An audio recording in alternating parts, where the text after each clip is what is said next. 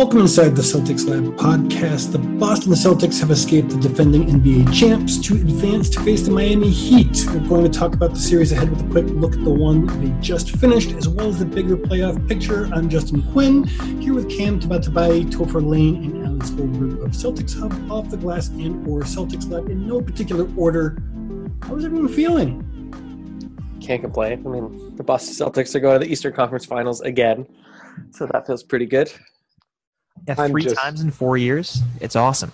Like you can't ask for much more than that, especially after the the kind of Kyrie year. To be back in the Eastern Conference Finals is absolutely great. I'm thrilled that we're back, uh, but I think I'm even more thrilled that I will not have to look at Nick Nurse's face for the foreseeable future. Uh, that guy was annoying the shit out of me at the end of that series. So The C's are headed to the Eastern Conference Finals, but let's take a quick look at what's going on in the rest of the NBA before we dive into the meat of what we want to talk about today. Uh, the biggest thing, uh, I think, in terms of where we want to end up in the NBA Finals and who, at least I would most like to face, uh, the Los Angeles Lakers have advanced past the Houston Rockets. Thoughts? Uh, I guess I'll go first. I mean, it's no surprise there whatsoever, right? At the Battle of LA is everything we were promised, and we'll get to why that might not be the case in a second. But it definitely wasn't going to be because of James Harden and Russell Westbrook, because that was doomed to fail from the beginning. Was that? Uh, I love Russell Westbrook. I really, really enjoy rooting for him, but his style of play just does not vibe with playoff fourth quarters.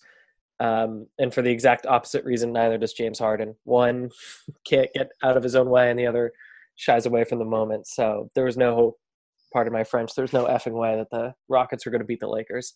Are you saying that uh, six foot two centers, or however tall you, six foot three centers, uh, are not really going to? No, no I'm not pitting this on PJ. Tucker. is No, that? I'm, I'm calling Westbrook the center.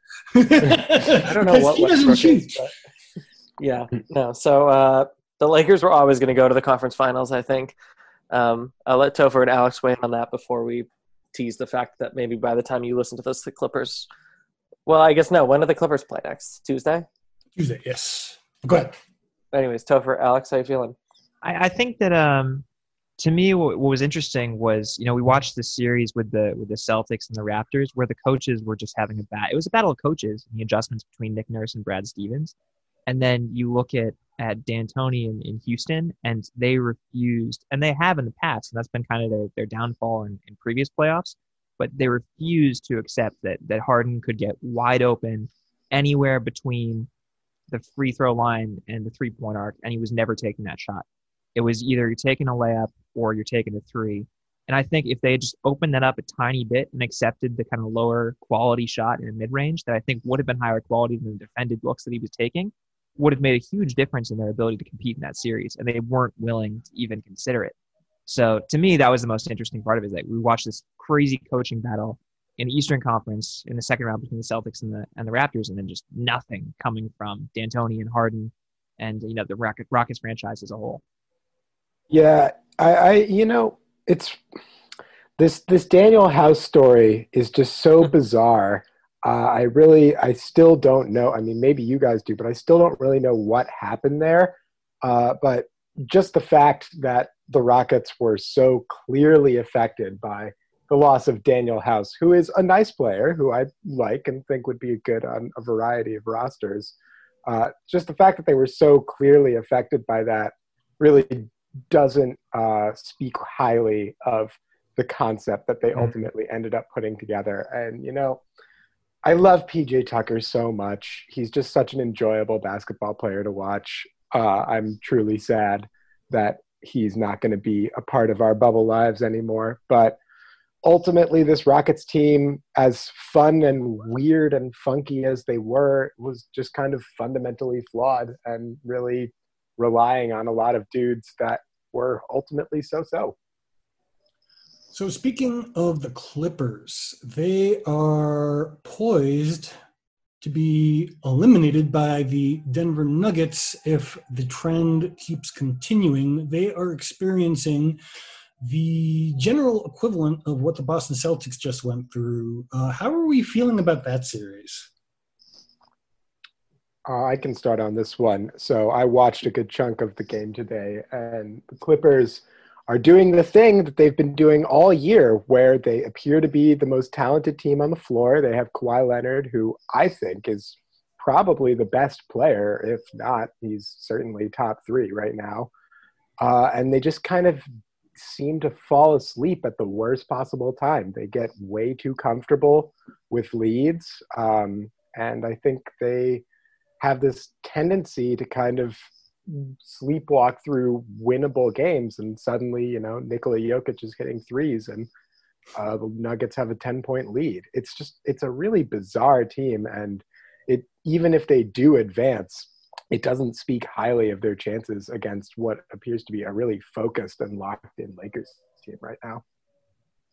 Yeah, I think um, Paul George and Kawhi Leonard have been great. Not super duper great, but great. Um, Montrezl Harrell and Pat Beverley in the past two games have been kind of no shows, and that's just kind of like the nature of the beast for this Clippers team. Was they have some really chesty uh, rotation players and supporting casts that in the past two games have just laid pretty big goose eggs, um, such that the second half of these games, Denver has just kind of gone to work. And Denver's playing great, but they're a great team. It's not like I, I really. I mean, I don't want to like think from this deficit mindset, but I really do think it's more about the Clippers not managing the moment that it is the Nuggets reaching another gear that the Clippers can't match because the Nuggets can be inconsistent, but they're a pretty damn good team and a pretty dynamic team. And it's really just seems to me that the Clipper stars are playing maybe not as well as they ought to, but pretty good. And the rest of it is just not making sense. Um, and, you know, there's a lot of, maybe Topher will talk about this, there's a lot of Doc Rivers hand wringing right now because Doc Rivers is one to kind of blow series leads, but uh, he's making some adjustments. I really do feel like it's on the players on this one.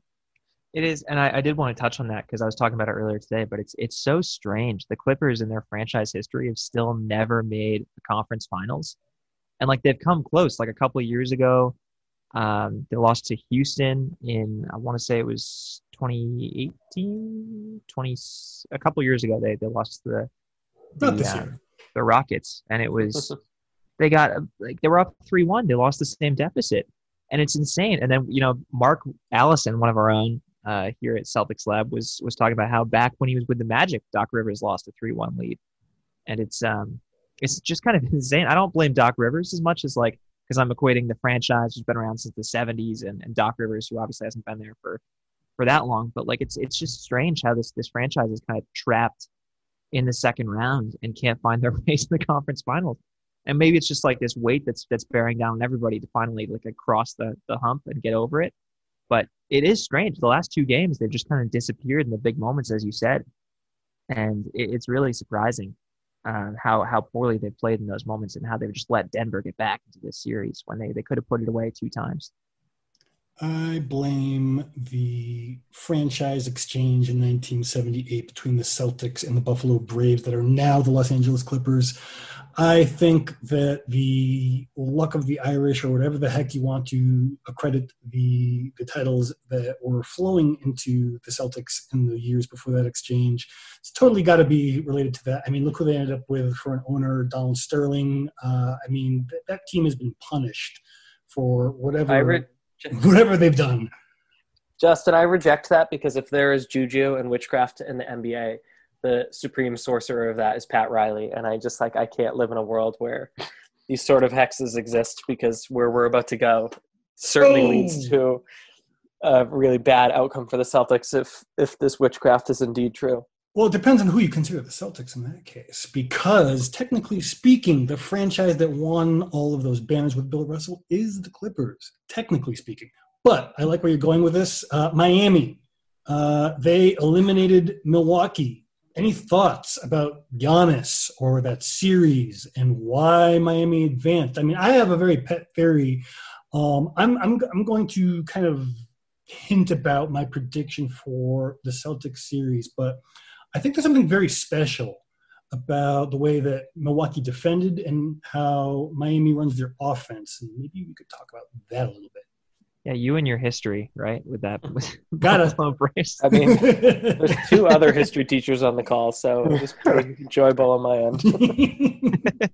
uh, I think I think I agree. I mean, the the Heat they just looked like such a complete team in that in that series, and and we've always kind of given the Bucks, you know, they've got the best player in in Giannis, obviously, but you know their ability to kind of compete in every every facet of the game has been limited by what Giannis is doing. So if he isn't shooting well, then they're kind of trapped in like kind of forcing an inside game. And in Miami and Spoelstra, you know, I've, I've reluctantly accepted that he's, you know, an elite coach, but he really, you know, he came in with a really good defensive game plan every single game of that series. And it was almost a shock when, when Giannis went down and they won game four where like it was like oh man what are we supposed to do defensively we don't know like this is strange like what like I, we don't know how to defend against a team that doesn't have Giannis.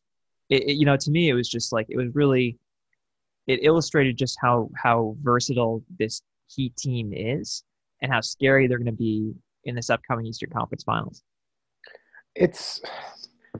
I just can't believe that they're going to give Mike Budenholzer an extension. I mean, I, I don't, I don't love to pin it all on the coach. I think that that's a little reductive. But at least in this past series, Budenholzer got the pants coached off of him by Spoelstra. He was completely stubborn, refused to make adjustments.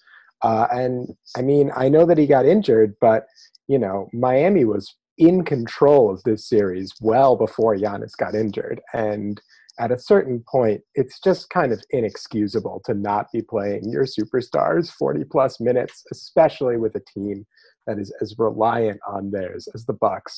Um, it really makes no sense to me why they're going to keep giving Budenholzer another shot at this, and uh, perhaps even more damning uh, on the Bucks as an organization is the fact that you know this is now the third year in a row of Eric Bledsoe just no showing in a critical series, and uh, to add insult to injury, you you have Malcolm Brogdon, who was among the better players uh, in Indiana's short-lived series against Miami.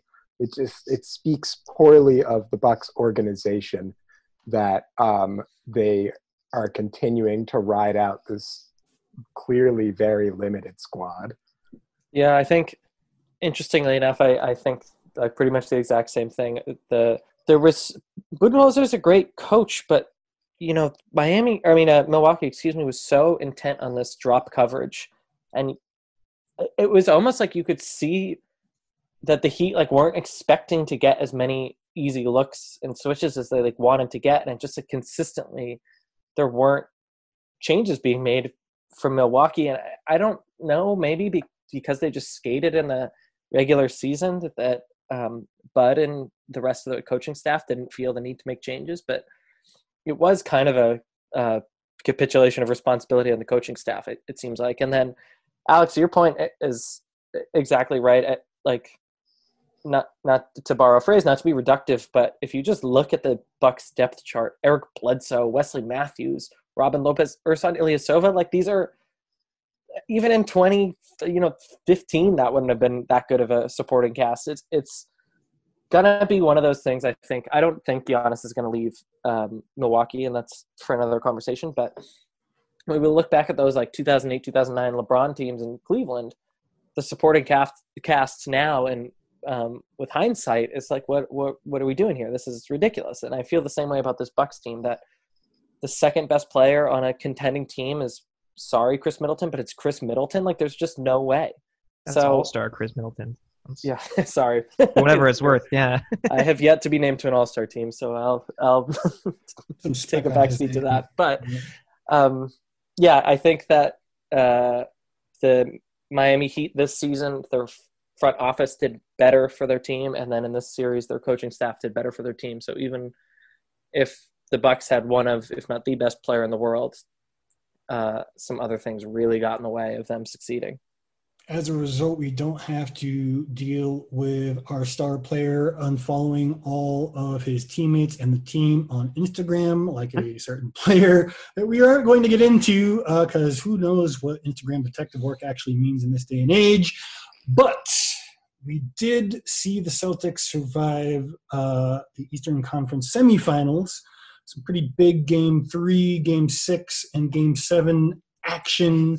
Um, I probably lost most of my remaining hair that is not gray. How are you guys feeling about this uh, series we just escaped from uh, quickly before we on to Miami? I, I, I was really proud of my boys here. I got to be honest. I think that, you know, I have a lot of respect for the Raptors as both a team and an organization. I think Lowry is an insanely annoying player, but with good reason. Uh, he's really good at what he does. I like VanVleet. I like Ibaka. I think Nick Nurse, for all of the things that I hate about him, is an excellent coach. Uh, and I, I, think this was, I mean, the Raptors just have no quit in them at all. They really wanted to win this series. Uh, they played hard as nails for nearly every game. And I think that this speaks really highly of uh, what the Celtics team is capable of. Jayson Tatum became everything that he was supposed to be. He played like an absolute superstar in game seven and you know with marcus smart uh, stepping up in a starting role as he always seems to do uh, quality contributions from Jaylen brown kemba was a little inconsistent but when he was on he was playing well uh, i just i just think that this was a really big series for a young team to prove themselves in. And i am actually feeling quite a bit more confident that they were able to withstand that stern test from toronto how are we feeling about all of the zone that we saw? I am actually really, really happy that they played all that box and one. I mean, it basically took Kemba out of the game, but I think it gave them towards the end something to work with, particularly in the next series, because we know they're going to see lots and lots and lots of zone, least we think we are, from the Heat. Um, they haven't played very much so far, but you know, again, I don't want to get into the matchups there just yet. But like, how are we feeling about like what, what what sticks out in our minds from this series that maybe is going to be useful going forward? Um, any, anything concerning? How are we feeling about what this can be to build off of? Well, what I think is really important to me is, um, you know, Kemba struggled in from an individual perspective, but you know, it harps back to what what Brad says, you know, consistently about about Marcus and you know how he just affects winning. And you look at the plus minus numbers, and aside from again Kemba's individuals, his plus minus was exceptional throughout the course of the entire series. He was among the top like five every game in plus minus, and you know that that just shows like yeah he was really struggling from the floor and like struggling you know shooting and, and all in all those regards, but he was still affecting winning the same way that Marcus was. You know, and and obviously has a much more kind of visible way of seeing how how smart was was altering these games. You have that block that possibly saved the series in game seven. But Kemba was still there, even though he was getting stifled by the zone. He was still making an absolute difference in just how he was involving everyone else and how he was kind of distributing the ball and, and, and really running the show from kind of behind the scenes and letting kind of the, the young the Jays kind of take control and, and do their thing. So I think that if Miami turns towards a zone and finds kind of a similar way of of stopping Kemba with the Ibaka wall that was there in the center of the paint, I think that uh, that he still has a way that he can maneuver around it to kind of keep this team chugging throughout those kind of difficulties on his own personal line.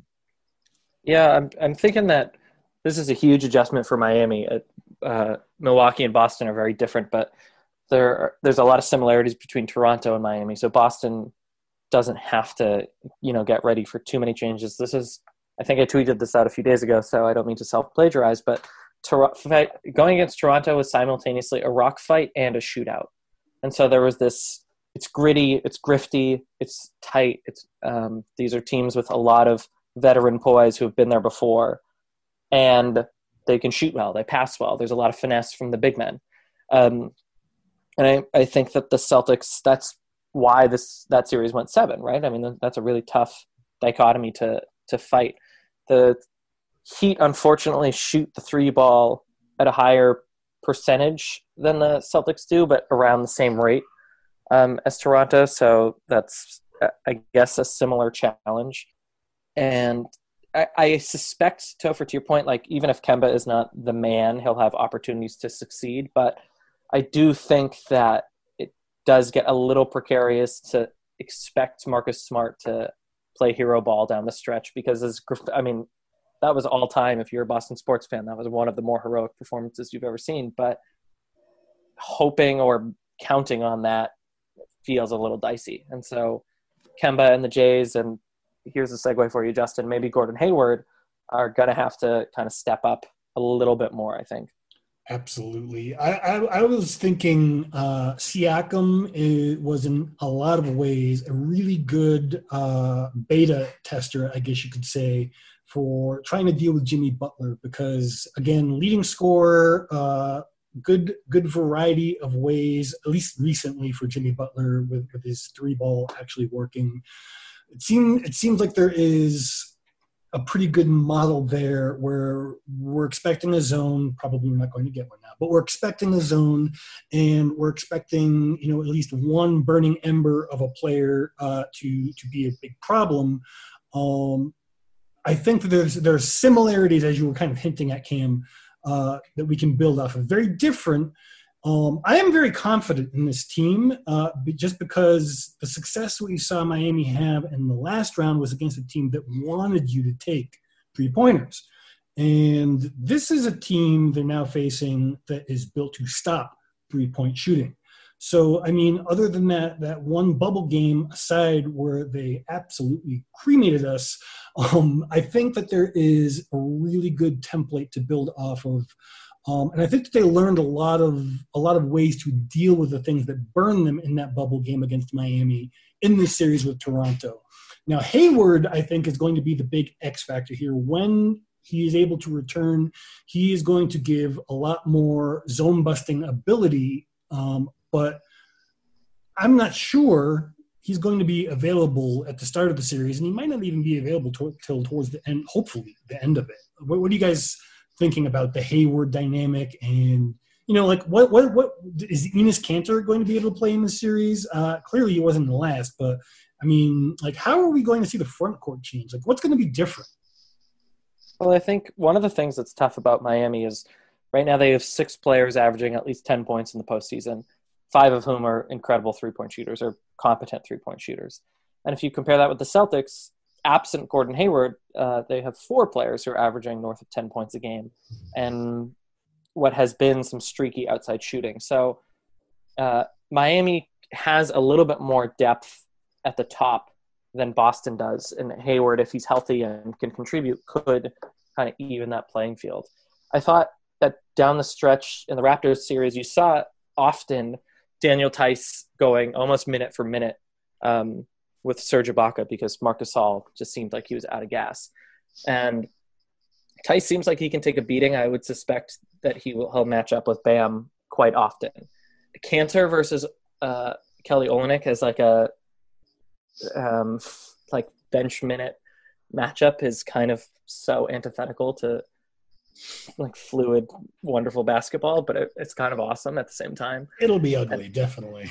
So I could see uh, if Bam has to sit, say he's in foul trouble, um, but the Celtics elect to go big, maybe Brad giving Kanter a chance against Olynyk and, and Meyers Leonard as opposed to uh, Time Lord. But Time Lord played pretty damn well and when he was out there. I mean, he he does great on the glass, which you know Miami's not that formidable on the glass, so that could be a, a leg up. And uh, Miami's tough with the pick and roll and the pick and pop, but you know, Time Lord's kind of finding his himself there. So Brad Stevens is such a uh, an enigma in that way that Time Lord could consistently see, you know, 10, 15 minutes playing time this whole series, or we might not see him at all. And I, I truly don't know what's going to happen there.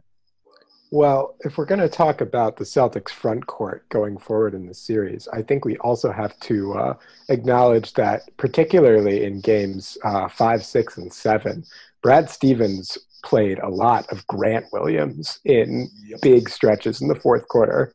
He seemed pretty comfortable going small with Grant as the de facto five and Tatum as kind of a Kevin Durant style weak side help rim protector. And uh, I think there's definitely potential for Grant to see the floor. I do think that Adebayo is a much uh, harder matchup for him just because Adebayo is strong as all hell and incredibly athletic. So it would not surprise me if that's not a lineup that we could use in the fourth quarter as much as we did against Toronto. But I think particularly in lineups where Olynyk is at center and Miami tries to spread the floor, you could be seeing a lot more of Grant Williams uh, going forward. He played, I thought, really quite well. Um, he's shooting, uh, I believe, seven of 11 from deep in the postseason and consistently providing solid defense. He's very switchable. He can scrap on the boards, and uh, I think he's going to end up being a pretty big factor in this series. So Just as long as he hits his free throws, that's the big, the big thing for Grant right there. True. So the battle of the coaches. Yeah. So um, I think this is going to be an incredible tactics battle. Uh, I personally think that Erik Spoelstra is the best active coach. Uh, I think you know Nick. It's it's him and Nick Nurse right at the top. Uh, I thought Brad coached about as good a series as I've ever seen him coach against the Raptors, uh, and the game of micro adjustments. Who's going to be subbing and when? Oh, Tyler Herro is hot. How are we going to stop that? Oh, Bam Adebayo is eating our front court. What are we going to do to change the pace of this game? You know, I think Brad is going to have his hands full against a guy who's a proven elite coach in Spo. But, you know, considering that he was able to coach Nick Nurse to a draw and maybe even outcoach him in some ways, uh, I feel pretty optimistic that Brad will be trying some stuff and trying to hold his own. The Hayward thing, I think, really also impacts the coaching matchup because if Hayward comes back, um, it's going to be interesting to see whether Brad decides to go with him in the starting lineup, as the Celtics had been doing when he was healthy for most of the season, or whether they're going to continue to ride uh, this Marcus Smart hot streak with him as a starter. I think that's going to be a fascinating and really difficult decision. And uh, it's the stuff like that that's going to ultimately determine which way the series goes before we get out of here, uh, some predictions on the series. How many games do we think this is going to go, and who do we think is going to win? Topher. I uh, I could see another seven game series for sure, and it kind of goes to what Alex was just talking about in terms of just this is going to be such like a tic tac toe of strategy of these two coaches going head to head and the adjustments that the Celtics and, and the Heat are going to make, and um, you know, I mean, if we fall down 0-2 early, I think that it's that it's gonna be over quick. But if we can kind of take a one and one before we kind of see a return of Hayward, I think there's a, a good shot the Celtics can take it earlier than seven. But I think it's going to entirely depend on on how far behind we are before Hayward comes back, or if we are ahead, um, how it'll kind of affect the the series as a whole. So I could see it going seven for sure. Um, I like the Celtics, but I'm a homer, so it's kind of hard for me to to be objective in that sense. So um, I think the adjustments will will favor the Celtics, especially if Hayward can come back earlier than than later. Yeah, I think. Um, well, one thing on the coaching front, I, I'm curious how Brad Stevens is able to hide Kemba Walker on defense because I suspect that the Heat will hunt him as often as possible because I think the Celtics are going to do a lot of um, blitzing and switching, kind of like opposite of what the Bucks were doing, and I think that the Heat will be patient enough to try to make their own mismatches. So I'm curious about that. Uh, in terms of the series, I think it's going to be a longer one. I wouldn't be surprised if the Celtics come out a little flat because they're tired, um, because the Heat are going to be really well rested, and the Celtics, even though they're living in Disney World right now and can you know relax, I bet they're going to have some noodle legs down the stretch of Game One. So uh, I'm gonna emotionally hedge, and I'm gonna pick the Heat in seven. Yeah, um, this is going to be a fascinating series. I think it's going to be a real dogfight. Um, I've been, you know, admittedly, I I slept on Miami heading into uh, the bubble playoffs. I did not think too highly of them. I thought they were a little gimmicky, and they have completely proved me wrong. Jimmy Butler has been stellar. Adebayo is much better than I gave him credit for. So, uh, and they're well coached and they're deep. So I think this is going to be a real challenge.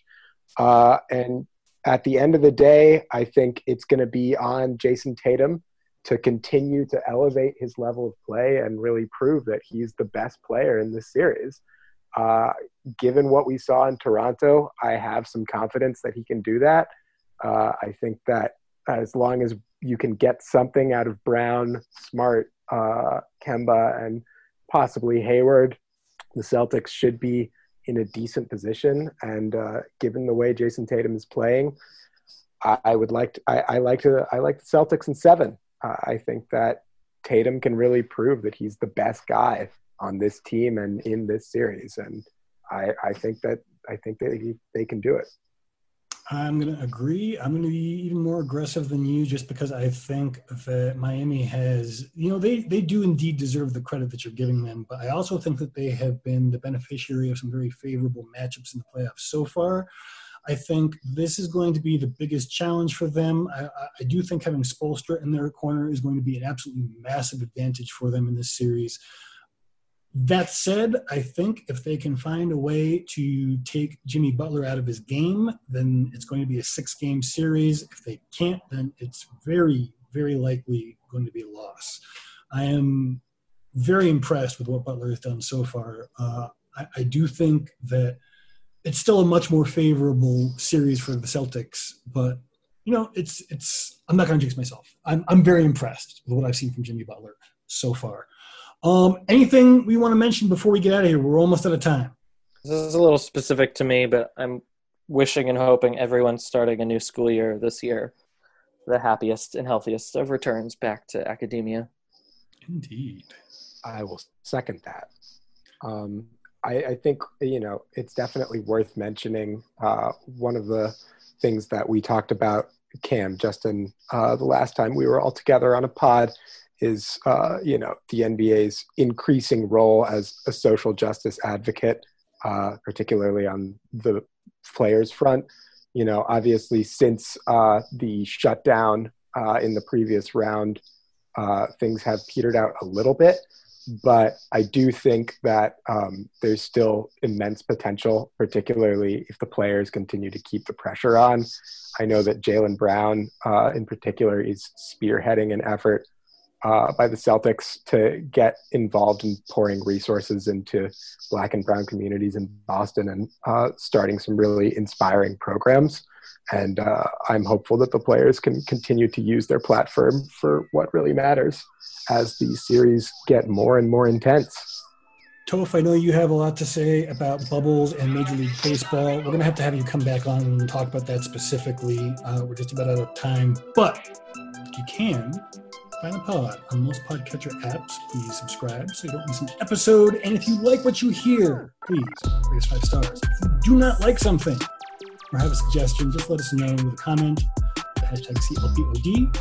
We are always trying to bring you the deepest dives into Celtics coverage, and hopefully we did that today.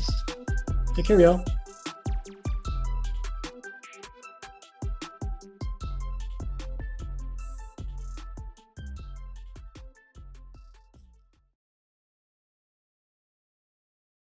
We've all spent more time with family lately.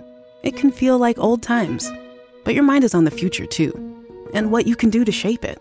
At Sandy Spring Bank, we work with clients to help them grow and protect their money with wealth management, trust services, and insurance so they can enjoy today and ultimately pass along their wealth. We believe real banking is a conversation. Let's talk about your dreams. Visit sandyspringbank.com/wealth. Wealth and insurance products are not FDIC insured, not guaranteed, and may lose value.